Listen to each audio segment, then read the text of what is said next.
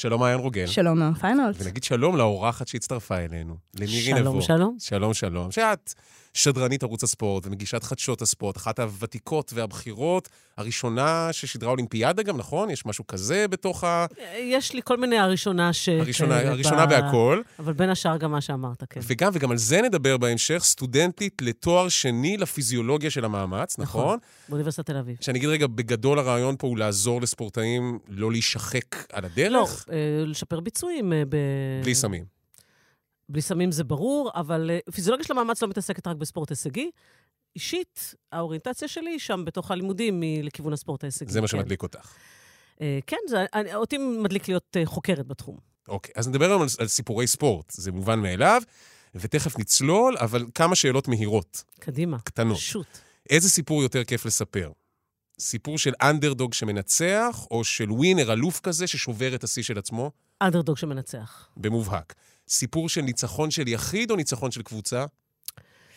אה, וואו, זאת, אה, זה באמת מאוד אה, קשה לי לענות על זה, אבל אני, אני, לא חושבת שיש לי איזו בחירה. תראה, אני בחוויה האישית שלי יותר מספרת סיפורים של ספורטאים אינדיבידואליים כשדרנית, אבל יש גם לא מעט סיפורים מרגשים של קבוצות, אז, אה, אבל אה, כרגע ההתנסות האישית שלי המשמעותית ביותר הייתה ברמה האישית, למרות שהמדליה של הג'ודו הייתה סופר מרגשת לכשעצמה. ברור. עוד שאלות קצרות, בואו נראה.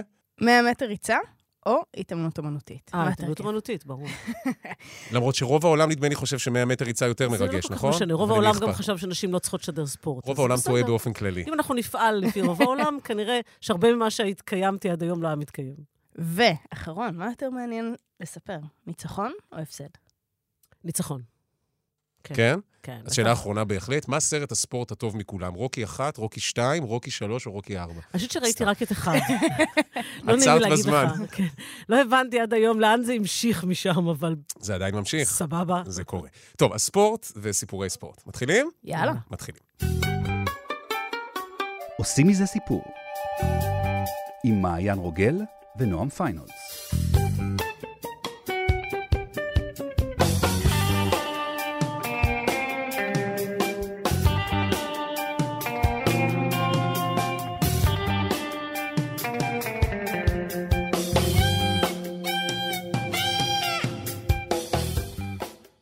אז אנחנו על ספורט ועל סיפורי ספורט. יש משהו שאני נתקלתי בו בשנים האחרונות, זה נקרא עיתונות רובוטית, או עיתונות אלגוריתמית. הרעיון הוא שחלק גדול מהידיעות שאנחנו קוראים בעולם, ברויטרס ובזה, בכלל לא נכתבות על ידי אנשים, אלא על ידי מחשבים. ושני התחומים שבהם זה נורא קורה בקלות, וגם אנשים הקוראים לא יודעים לזהות אם כתב את זה בן אדם או מחשב, זה ספורט ופיננסים. כי נורא קל להזין אלגוריתם, נניח כדורסל, אם זה ניצחון של 20 נקודות, תכתוב תבוסה, אם זה פער של 5 נקודות, תכתוב הפסד, אם זה נקודה אחת, תכתוב על הקשקש. כאילו נורא קל לעשות את זה. ככה כותבים פה ספורט בארץ? אני לא בטוח, סתם, את יודעת. סתם. השאלה שלי עד כמה את מרגישה שהתפקיד שלך הוא לבנות את הסיפור? עד כמה זה שאנחנו נהנים מספורטאים או מספורט, תלוי בעבודה שלך, ובאופן שאת מתווכת את כל העניין הזה. יפה, אמרת את מילת המפתח, אה, תיווך. כי בעצם התפקיד של השדרנית, או של ה... לפעמים גם באלמנט ההגשה יש את הדבר הזה, אה, זה לתווך את הסיפור. כי בסוף, בסוף, בסוף, בשורה התחתונה, אנשים מתחברים לספורט, לא לגמרי רק בגלל הביצועים, אלא יותר בגלל הסיפור האנושי, או הסיפור, אה, הנרטיב שנבנה סביב המפגש, או המשחק, או האירוע, או המדינות, או לא משנה מה. הסיפור הוא שמחזיק את האנשים, הוא שמחבר, הופך את, את הספורט לדבר כל כך אה, חוצה שכבות באוכלוסייה. אני חושבת שזה גם הדרך לשבור את העניין, את ההגמוניה הגברית בצופי הספורט. זאת אומרת, אני חושבת שדרך הסיפור, גם אה, נשים, גם ילדים, גם אוכלוסיות שהן לא תמיד הצופות הקבועות שלנו, אה, מצטרפות גם, אה, וחוויתי כמה סיטואציות כאלה בשידורים שיצא לי לשדר. אז כן, זה התפקיד שלנו חד משמעית. בסופו של דבר, לקראת המספר של התוצאה, או לדעת שזה היה שלושה שערים מול שני שערים, כל אחד יודע. לא צריך אותי בשביל זה, אני לא צריכה לספור אחת, שתיים, שלוש. אני צריכה להביא את הסיפור. טוב, אנחנו הולכים uh, לצלול לעניין הזה של הסיפורים. אני רוצה להגיד רק ש... אני, אני מכירה אותך המון שנים, כי הקול שלך וה- והשידור שלך מלווה את, ה, את ההתמכרות שלי לספורט. אני ג'אנקי של אולימפיאדות, מ- אשכרה מגיל שמונה.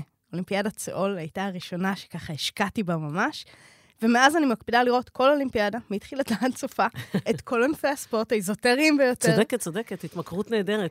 ממש. עכשיו, אמ, אני חושבת שהעניין הזה של הסיפורים, של, של למה זה עובד עלינו, ומה זה מעורר בנו, אה, זה בעצם מה שאנחנו הולכים אה, לנבור בתוכו היום. ובדרך כלל כשאנחנו, בפרקים שלנו, אנחנו הרבה פעמים מתחילים מהפיקשן, מהסרטים, מהספרים, ואז חוקרים אחורה אל תוך המציאות. אני חושבת שהפעם אנחנו נעשה את זה הפוך.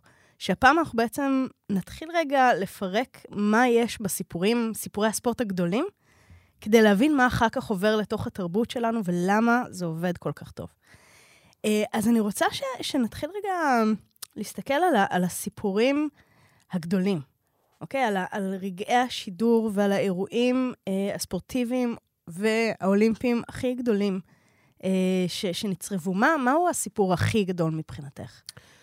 אני מאוד, אה, מאוד קשה לי עם הדירוגים האלה. אגב, גם לבחור ספורטאי השנה, זה אה, לפעמים את, זה קל, אבל, אבל לרוב ספורטאי העשור, את יודעת, או כל מיני דברים כאלה, זה פחות.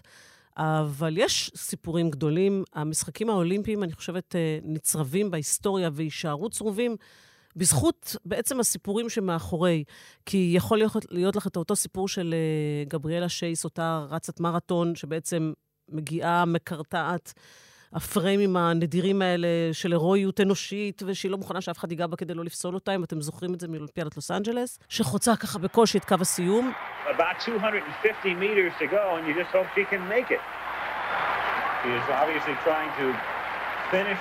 The crowd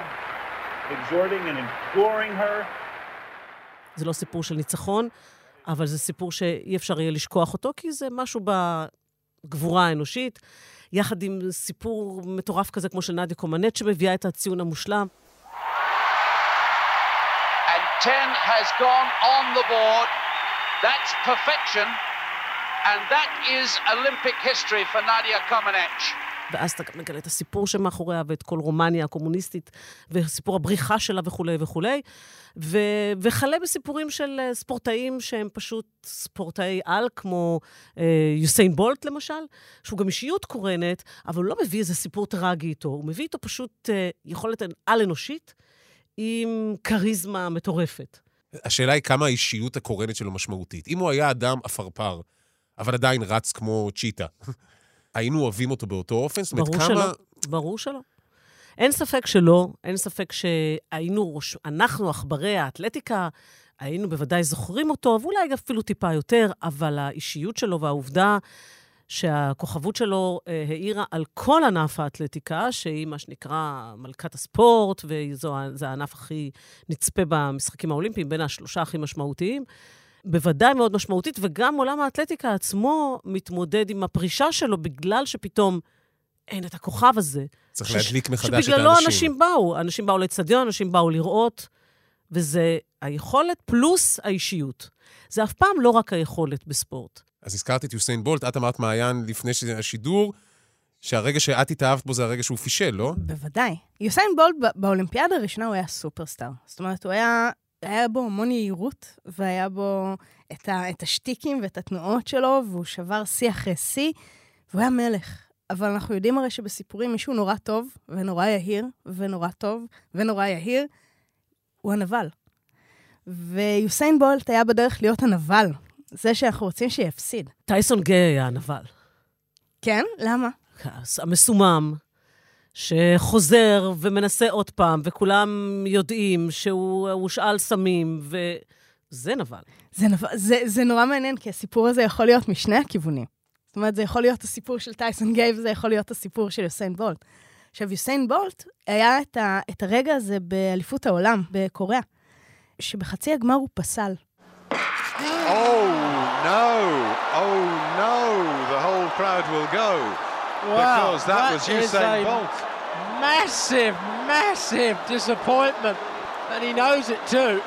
The whole of the photographers who are assembled at the finish ready to celebrate the moment have now run down to the beginning of the race. He's whisked his shirt off immediately. He knows what he's done. When it came to the big moment, he's looked so impressive in the preliminary rounds here. And it's just not going to be for Usain Bolt because surely he was away well clear of the rest of the field.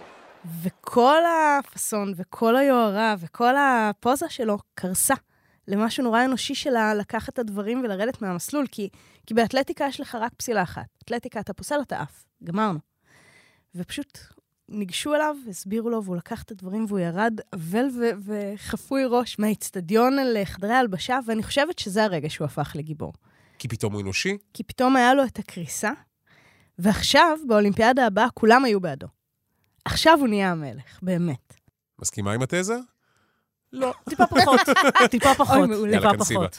אבל זה עניין של נקודת מבט. כלומר, מבחינתי הוא אף פעם לא היה יהיר, הוא היה איש שמח. אוקיי. הוא היה איש שמח, שמאוד אהב את הסיטואציה, הוא מאוד אהב להופיע.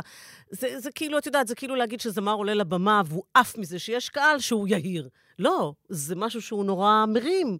הוא יוצר אצלך הגבהה, וזה בדיוק מה שהיה מגניב אצל יוסיין בולט. הוא לא היה מגיע לאצטדיון ורואה את הקהל ומקבל את הפרצוף הקפוא הזה ואת הסטרס שיוצא לו מכל הכיוונים. להפך, אתה רואה שהוא מבסוט מזה, וזה מרים אותו, וזה מכניס בו אנרגיה ואדרנלין, והוא אוהב את זה, והוא לא מתבייש להראות שהוא אוהב את הרגע הזה. זה מקסים בעיניי. כבר עייפנו מכל הרובוטים האלה. שעולים, והם ככה, ואז... זה כיף, זה...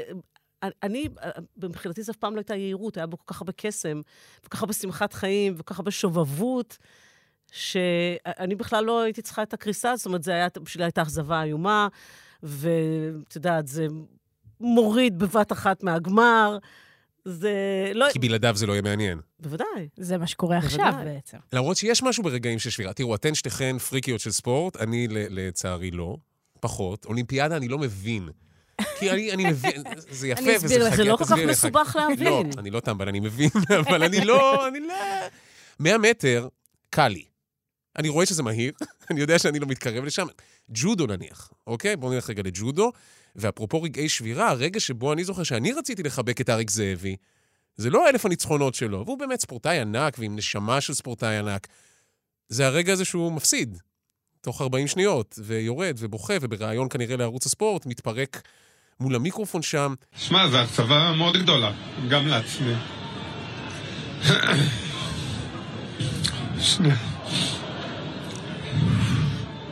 אתה יודע, אני מדמיין הרבה תסריטים במהלך הקריירה שלי. רובם שמחים, חלקם עצובים. לא, לא דמיינתי תסריט כזה בחיים של פחות מדקה ואני מסיים את הפרק האולימפי בחיי.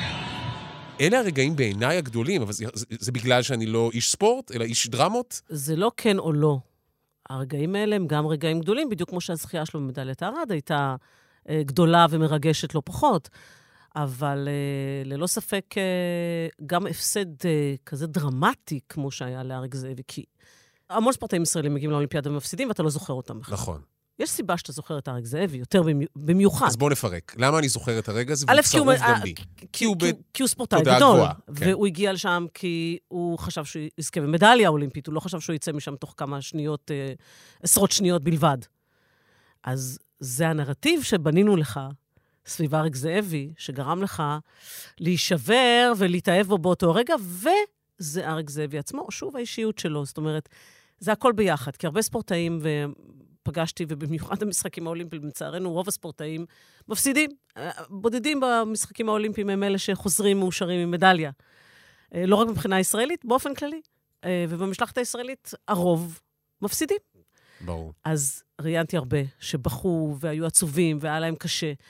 אבל מהמקום שאריק הגיע איתו למשחקים האלה, ואמור היה לנצח ולהגיע לשלבים מתקדמים, פלוס האישיות שלו, שהיא מקסימה והיא חושפת עצמה מיד, זאת אומרת, הוא לא מעמיד פנים, הוא לא מתנסח, אה, אה, הוא, הוא, הוא שם את הלב ישר. כל זה ביחד בנה לך את ההתאהבות בו. עכשיו, את אמרת זה אריק וזה האישיות, אבל גם אמרת זה הנרטיב שאנחנו בנינו. אני סקרן על איך אתם בונים את הנרטיב הזה. כי אמרתי, 100 מטר זה קל. ג'ודו, אני לא מבין. נדמה לי שרוב האנשים לא מבינים. מבחינתי זה אנשים שמנסים להרוס אחד לשני את העיצוב של הבגד. הם כאילו מושכים במקומות לא ברורים, זה, אני רואה שאת מאוכזבת ממני, אני מצטער. הם, זה, זה, זה, זה כזה, אוקיי? איפון, לא איפון, אה, צוקהרה, יש כל מיני, נכון? יש כאלה. האנשים- זה בספורט אחרת, אבל לא נורא. בבקשה, מ"ש שטויות. סבבה, הוכחתי את מה שבאתי להוכיח. אני מתנצל מראש, אני לא לא qualified לאירוע. נכון, והנה אה, אתם, את מצליחה ספורט- לחבר אותי לשם. ג'ודו זה ספורט טיפה יותר מסובך, הוא לא בקו ישר כמו באתלטיקה, שזה נורא ברור לך, הולכים מנקודה A ל-B, מי שמגיע נכון. ראשון ניצח. אז יש לי כמה דרכים לתווך את זה בצורה יותר חמה ויותר מעניינת לצופים שלנו. הדבר הראשון זה תמיד עובר דרך המסלול של הספורטאים והסיפורים האישיים שלהם, או האישיות שלהם. אה, הרבה פעמים האישיות שלהם היא גם מוקרנת בקרבות עצמם. כלומר, יש להם מאפיינים. אז קודם כל, אתה... נורא חשוב לתת את המאפיינים של הדמות המקצועית, שיש לה כל מיני, יש כאלה שהם מנצחי קרבות מהירים, שאוהבים איפונים. אז אני אומרת לך, שגיא מוקי, הוא תמיד מתפרץ, הוא תמיד מחפש את האיפון. אז אתה כבר איתי ביחד מחפש את האיפון. עכשיו, אל תשכחו, אה, בספורט יש המון פעמים את העניין השייכות, שזה עוד רובד, השייכות לעתים הלאומית, לעתים ה... של העיר שאתה גר בה.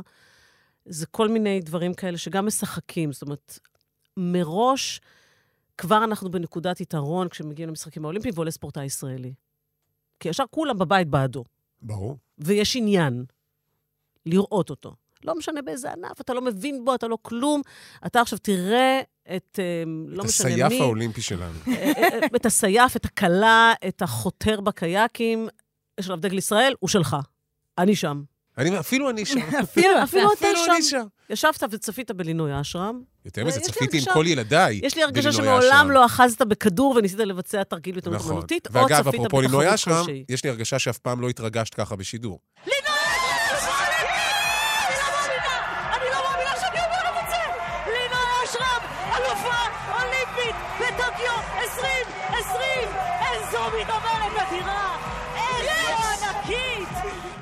זה וירדן ג'רבי, זה שני הדברים שקשה לי לבחור בין שתי הבנות, בין שתי הילדות האהובות.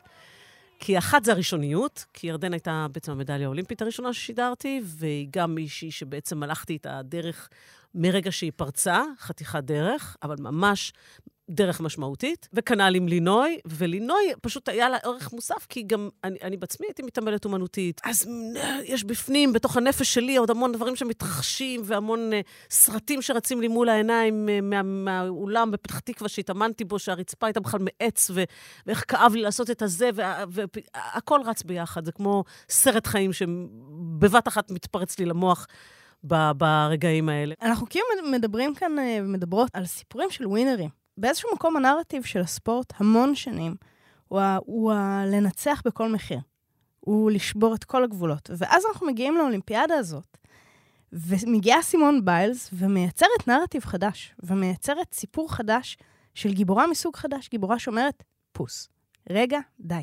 It's been really stressful this Olympic Games. I think just as a whole, it's been a long week, it's been a long Olympic process, it's been a long year. So just a lot of different variables and I think we're just a little bit too stressed out, but we should be out here having fun and sometimes that's not the case. והדבר הזה נורא מסכן אותי, כי, כי משהו השתנה. משהו השתנה ב- באיך שאנחנו רואים אה, ומבינים ומדברים על סיפורי ספורט, ומעניין אותי איך, איך את רואה את זה. זאת אומרת, איך חווית את זה שם, אה, ושמעת את זה בטח בתוך השיחות אה, מאחורי הקלעים, ואיך את רואה את זה. קודם כל האמנתי לה. מה שהרגשתי שעד היום יש אנשים שמפקפקים. במה שבאמת קרה שם מאחורי הקלעים. אפילו מיטב חבריי מעולם ההתעמלות המכשירים. אה, שעדיין מפקפקים אם זה באמת היה סיפור נפשי, או כל מיני אה, דברים אחרים שהתערבבו שם. אני האמנתי לה, כי אני חושבת שהמחיר שהיא שילמה מבחינתה במשחקים האלה הוא היה כל כך עצום ולא נתפס, שאת חייבת להיות במשבר מאוד מאוד גדול ולהיות בדאון מאוד מאוד גדול עם, אה, כדי לשלם את המחיר הכבד הזה שהיא שילמה. כי אנשים לא, הרבה פעמים לא, באמת לא מבינים את המחיר שיש בלהיות מתעמלת, שזאת הקרבת חיים טוטאלית. תמיד אני אומרת, מתעמלות ומתעמלים גרים באולם. גם בהתעמלות אומנותית, גרים באולם, זה, זה ליטרלי, כשמו, הדבר הוא כן, כמו שהוא. אין חיים. והיא כבר הפסידה את החיים האלה, וכבר הגיעה הכי טובה, וכבר ידעה שהיא באה לקחת את המדליות מהרצפה, והיא לא. אז זאת אומרת שהייתה צריכה להיות משבר מאוד מאוד גדול, וזה באמת עשה איזה, איזה תפנית גם ביכולת של ספורטאים אחרים לדבר על הזווית הנפשית יותר. תמיד היה לנו ברור שהזווית הנפשית, אה, וכל הצד המנטלי, כמו שאנחנו קוראים לו, עושה שעות נוספות בכולם. יש כאלה שזה משהו שהוא הצד החזק שלהם, ויש כאלה שזה הצד החלש שלהם. נגיד ירדן ג'רבי, מנטלית, הייתה ספורטאית מאוד מאוד חזקה. היא התמודדה עם המון uh, מצבים שהיא הגיעה מאוד פצועה, uh, לא במיטבה, ותמיד הייתה לצאת עם מדליה, וזה ברור שזה הכוח שיש לבחורה הזאת בראש. אפילו כל מי שצפה בהישרדות קלט את זה. כמה היא חזקה בראש. אבל זה שם את זה במקום פרונטלי מאוד, אפשר לזה לצאת החוצה ולא רק אצלה. זה סופר משמעותי. זאת נקודת תפנית בהתבוננות של אנשים על ספורטאים. אני חושבת שסיפורי הפסד הירואיים, יש לא מעטים מדהימים וחזקים. תראי, באד גרינספן, זכרו לברכה, הוא יהודי, הרי עשה סדרת... Uh, הדברים הכי טובים בספורט, באמת, בעיניי, לאו דווקא הסרטים המתוסרטים, הם דווקא דוקומנטריים, שבהם אני צופה הרבה יותר, אני מודה. עשה את כל הסדרות uh, על סביב המשחקים האולימפיים. סדרות, סדרות איקוניות. לא כל הסיפורים שלו היו סיפורי הצלחה מסחררת, היו גם סיפורים uh, מאוד קשים ומורכבים, של דמויות uh, שהגיעו ממדינות קשות, במצבים. זה הסיפור, זה הדבר. אני חושבת שבאמת הקולנוע הדוקומנטרי, ואנחנו מתחילים בעצם איזושהי גלישה כאן כדי, כדי לראות איך אנחנו מתחברים לתוך ה fiction והנרטיב. הקולנוע הדוקומנטרי אה, מספר איזשהו סיפור על ספורט, במיוחד בשנים האחרונות, שאני חושבת שבאמת משנה את הזווית. זאת אומרת, יש לנו למשל את אה, אה, מחיר הזהב. את ראית אה, את הסרט הדוקומנטרי הזה? שמדבר בעצם על, ה, על הקושי הנפשי לא של המפסידים, okay. של המנצחים. Mm-hmm. שבעצם חוקר אה, אה, ומדבר וחושף את הרגע של הריקנות של אחרי, ואת הרעב ואת הקושי של ההתמודדות עם הניצחון. אה, ובעצם משנה את, ה, את המבט. אני חושבת ש, שלמשל מייקל פלפס, אני התחלתי להסתכל, אני התחלתי להסתכל עליו אחרת. זאת אומרת, מייקל פלפס הוא, הוא הווינר הגדול של השחייה, הוא כאילו אלוף ענק. ופתאום הוא נחשף שם עם איזושהי פגיעות ואיזשהו כאב שהוא בעצם ממשיך לסחוב אולימפיאדה אחרי אולימפיאדה, אה, מתוך הניסיון להשביע את, ה, את החוסר הזה שנוצר שם כל פעם. אז יש לנו את הסיפור הזה, ויש לנו את אתליט uh, A, שבעצם מדבר על, על סיפור הפגיעה המינית הקשה והסבוך בנבחרת ההתעמלות של ארה"ב. Uh, או שיש לנו את uh, סדרה עכשיו שרצה, את צ'יר, על, על המעודדות האמריקאיות. שנכנס ובעצם אה, מסתכל על, על מי מגיע לעבוד בזה, מי מגיע, איזה אוכלוסיות מוחלשות בעצם אה, בדרך כלל מגיעות לתפקיד הזה. הספורט בכללותו הוא בעצם, אה, הוא בבואה של החברה. כל מה שאת רואה בחברה, תמיד את רואה את זה משתקף גם בספורט. ולכן אני, את יודעת, זה, זה, זה, לא, זה לא ריאליטי, זה דוקו אחד מתמשך, עולם הספורט בכלל, שמשתמשים בו בכלי הזה של הביטוי הגופני. אבל בסוף הוא תמיד, אמ, אם את תפרקי את הפוליטיקה בתוך הספורט, את תראי אותה. אם את תראי, החברה הופכת להיות יותר אלימה, את תראי לזה ביטוי גם בעולמות הספורט, לא משנה באיזו מדינה. הדברים שמייצגים מדינה, את התרבות של המדינה, תמיד השתקפו בדרך כזו או אחרת בספורט של המדינה. זה אחד הדברים, הביטויים התרבותיים הכי חזקים, בדיוק כמו שאנחנו מצפים לראות במוזיקה או באומנות או אה, בתיאטרון, לא משנה. אנחנו מצפים לראות את החברה משתקפת, אנחנו רואים את זה בספורט בצורה מובהקת. המון פעמים נוטים אה, להתייחס אל הספורט כאל משהו קצת נחות, קצת כזה... אוקיי, לוקחים כדור, משחקים, אבל אה, בעיניי הספורט הוא, הוא, הוא סוג, הוא, הוא לגמרי אלמנט תרבותי, הוא לגמרי שייך לעולמות הבידור, אבל לאו דווקא במובן הרדוד של העניין, אלא המון ביטוי של אלמנטים חברתיים, שפשוט אנשים מבטאים אותם דרך הגוף. לא דרך ציור, לא דרך שירה, לא דרך כתיבה. מותר לי לדבר על רוקי? אני אגיד לכם למה אני שואל, כי את, אתם, אתם בעולם האמיתי, אבל מה שאת אומרת עכשיו לוקח אותי לגמרי לעולם ה fiction, בסדר? אני לא חובב ספורט כאמור, פריק של סרטי ספורט. סרטי ספורט בעיניי, קודם כל בדרך כלל עם מסרים מאוד חזקים, הם, הם לפעמים הולכים לדידקטי, אבל כשהם לא נופלים לשם, הם מרגשים עד דמעות באמת. ובעיניי, אם אני מנסה לחשוב על סרטי הספורט הכי גדולים, הם באמת, קודם כל, כמו שאת אומרת, על האדם. רוקי בעצמו אומר, השריר הכי גדול בגוף זה הלב, בסדר? זה לגמרי, הוא שחקן נשמה על כל מה שמשתמע. אבל זה לא רק זה, זה אפילו מכוניות של פיקסאר, שלא יודע אם ראיתם עם הילדים. ברור. סרט נהדר. אחד מסרטי הספורט הכי טובים בעיניי. ספידי מקווין, מה זאת אומרת? שהוא מפסיד בסוף. ספידי מקווין, אני מסתכל, מצטער שאני מתרגש מספידי מקווין, אבל ספידי מקווין ברגע הנכון. וואו, אנחנו יודעים בעל פה את הסרט, ברוורס גם. הוא נוסע גם ברוורס כשצריך, נכון? והחברות עם מוטור, תשמע. לגמרי, והבד גאי, שאני לא זוכר איך קוראים לו, הירוק, המעצבן, שפורץ שם. זה תמיד על הבחירות הקטנות האלה. ובעיניי, אני מנסה לחשוב על, על הסצנות הכי חזקות ב, ב, בסרטי ספורט, ואני מצטער על כל מה שאמרת קודם, שהכי כיף לשדר ניצחון, ושעם כל הכבוד לרגעי הפסד שהם חזקים, אז הניצחון של לינוי אשרם הוא באמת רגע מדהים.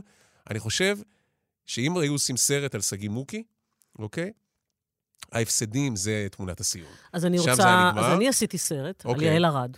עשיתי כמה וכמה סרטים דוקומנטריים בתחום עולם הספורט. אז הסרט הראשון ש... ש... שבעצם הייתי שותפה ליצירה שלו, אה, היה סרט על יעל ארד. זה היה אחרי 92, אחרי שהיא זכתה במדליה. יעל ארד הייתה אז כוכבת ענקית פה. ב-95 היא חוזרת למעגל התחרויות. היא, היא, היא בעצם עשתה הפסקה די ארוכה אחרי ברצלונה. 95 היא חוזרת למעגל התחרויות. יעל ארד, עם כל הדבר הזה, שזה הדהד אז מי שזוכר. ואני נוסעת איתה ליפן, האליפות העולם הראשונה שלה. אז גם לא היו אליפויות עולם כל שנה בג'ודו, זה היה כזה אירוע שקרה פעם בכמה שנים. אני חוזרת איתה לאליפות עולם הראשונה, יעל ארד, סגנית האלופה האולימפית, מגיעה לשם עם כל ההילה, היפנים מעריצים אותה וזה, והכל. היא מגיעה לשם לקרב על מדליית ארד, מול מי? אותה אחת שהפסידה לה בגמר האולימפי, קטרין פלורי. והיא שוב מפסידה לה. והיא בוכה שם, ו... ואני כזה, בהתחלה, מדוכדכת נורא, ואני אומרת, יאללה, היא לא יכולה לקחת את המדליה, רציתי סוף כזה אבל הירואי אז את אומרת, לסרט. היא עשתה לי את הסרט. נכון. נכון. ברור, קרב מכור, זה בשבילך, מירי. הכי חזקות והמדהימות בסרט, זה הבכי של יעל על הכתף של המאמן שלה. וואו, איזה פריים זה היה. זה גומר אותי ברגע זה. זאת אומרת, יש לנו בעצם איזשהו איזון בסרטי ספורט. אם הגיבור שלנו ינצח, משהו אחר יידפק. זאת אומרת, יש מחיר תמיד לשלם, זה לא יכול להיות שהכל ייגמר טוב, כי אז אנחנו מקבלים קיץ', ואז זה לא מספק. סרט שנגמר כשהכל טוב, לא עובד. אז אם הגיבור שלנו הוא ווינר, משהו אחר יקרה, משהו רע, ואם הוא מפסיד, יש לנו דווקא את המקום השלם הזה. זאת אומרת, אה, בדרך כלל אם הגיבור מפסיד בתחרות, משהו אחר פנימי, איזשהו רצון עומק שלו, מקבל ביטוי. למשל, אני חושבת על uh, סרט המכות האהוב שלי, הוא לא רוקי, הוא best of the best. אוקיי, סרט, שוליים, uh, בינוני, אבל uh, אני, אני גדלתי בתוך אמנויות לחימה, והיו לי קבוצה של חברים, היינו יושבים, רואים את best of the best, מנסים את הקרבות, ואז זוחלים חזרה לבית ספר. שלל הפציעות מלא, מהסרט הזה. מלא מהם. אוקיי. אה, ו-Best of the Best, הסיפור בעצם של אה, נבחרת אמריקאית אני נגד רציתי נבחרת... לדבר על רוקי, והנה הידרדרנו לבסט אוף דה הידרדרנו. בבקשה, כן. ונבחרת אה, אמריקאית נגד אה, נבחרת קוריאנית, אה, תחרות טקוונדו בעצם. והכוכב הגדול של הנבחרת האמריקאית, אחיו נהרג בקרב אה, מול הכוכב הגדול של הקוריאנים, וכמובן שבסוף הסרט הם מגיעים אחד מול השני, והאמריקאי מוביל, אה, הקוריאני פצוע, גמור, ברור שעוד בעיטה אחת תהרוג אותו, את הקוריאני, אבל, אבל- יהיה ניצחון. והוא מוותר, והוא מפסיד, והנבחרת האמריקאית כמובן מפסידה, אבל יש שם ניצחון אנושי נורא גדול. זאת אומרת, באמת הדבר הזה של האיזון. אם, אם הכל יהיה טוב, אם כולם ינצחו, אין לנו סיפור טוב. לא, נכון, לכן המשפט האחרון, סליחה על רוקי, אני מצטער על הפטיש, אני מצטער, אתן צופות באולימפיאדה, אני, לקראת הפרק, עשיתי בינג' עם אשתי, אמרנו, בואו נראה רוקי אחת. חמודים. ואז ראינו את אחת, שתיים, שלוש. דילגנו על ארבע, ראינו את רוקי בלבוע, ראינו את קריד, את כל הרצף, כי בעיניי הוא אחת מהדמויות הקולנועיות המדהימות. כאילו כשאומרים רוקי, האינסטינקט אומר, טוב, זה סילבסטר סטלון, אה, שהוא גם כאילו שחקן לא טוב, למרות שהוא שחקן ענק ברגעים. בעיניי, דרך אגב, אחד הדברים ממש לא פחות ענקיים שעשו את הסרט הזה, זה המוזיקה בסרט.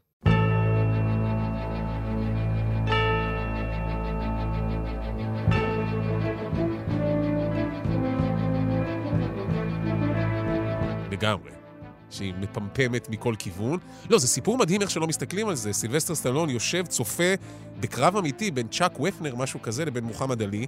גם איזה כלומניק מול מוחמד עלי, והוא שורד 15 סיבובים, גומר, מרוטש, אבל שורד, ואז הוא יושב לכתוב תסריט, ותוך שלושה ימים יש תסריט, זה תסריט של סילבסטר סטלון.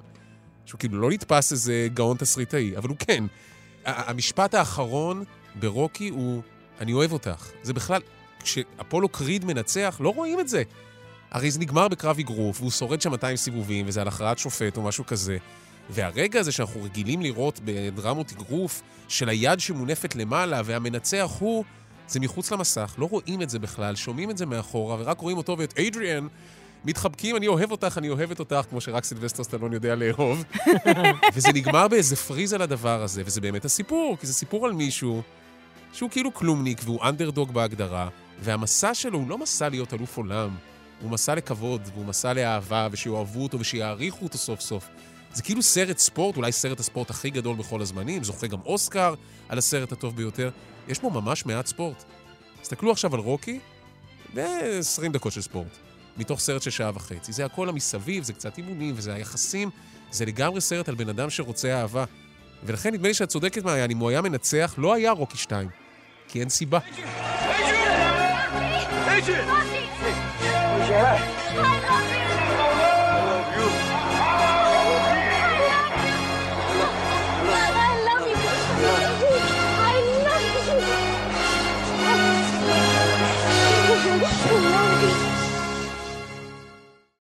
תגידו, עד כמה ספורט, זה כאילו מרגיש לי תמיד כמו רגש טהור, נכון? זאת אומרת, יש שם התפרצויות נורא גדולות. אם אני מנסה לחשוב על סרט הספורט הכי חכם בעיניי מהשנים האחרונות, זה מאניבול. שנזכיר רגע, זה אותו סרט על האופן שבו השתנה כל הסיפור, בכלל לא על ספורטאים. נכון. זה על מאמן ועל סקאוטר כזה, על כן. אנליסט, שבוחרים את נבחרת הבייסבול, אין להם תקציב, זה ברד פיט וג'ונה היל בתפקיד מעולה שם. הלך להם השחקן הכי חזק, במקום לבחור עוד שחקן ששווה מיליונים, כי אין להם כסף, הם בוחרים, כמו שהם קוראים לזה, חבורה של צעצועים פגומים, כאלה שאף אחד לא רוצה, זה שזורק עקום, זה שלא יודע לרוץ, זה שנופל תמיד בבסיס השני, אבל הם מסתכלים על זה לגמרי אנליטי. Any other team wins the World Series, good for them. They're drinking champagne, they get a ring. But if we win, on our budget with this team, we'll change the game. And that's what I want. עכשיו, זה כאילו סרט על שכל. סרט על אנשים שמסתכלים על אקסלים. זה סרט הספורט עם הכי הרבה אקסלים בתולדות הקולנוע. זה סטטיסטיקות, זה כמו שאמרת, זה הדברים, ש- איך אתה מפרש מה הסיכויים שלו להגיע לבסיס שני או לעשות הום רן, אבל בסוף, זה גם סרט על שחקני נשמה.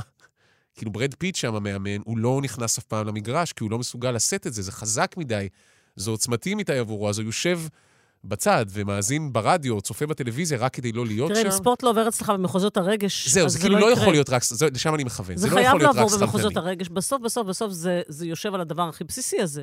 אתה חייב או להתרגש, או ליהנות, או לסבול, או לכעוס. זה חייב לעבור אצלך. אם אתה אפאתי למה שאתה רואה, אז אתה לא... אין לך מה לעשות שם. ואת עם כל קילומטראז' השידורים שלך, את לא על טייס אוטומטי או, לפעמים? ממש לא.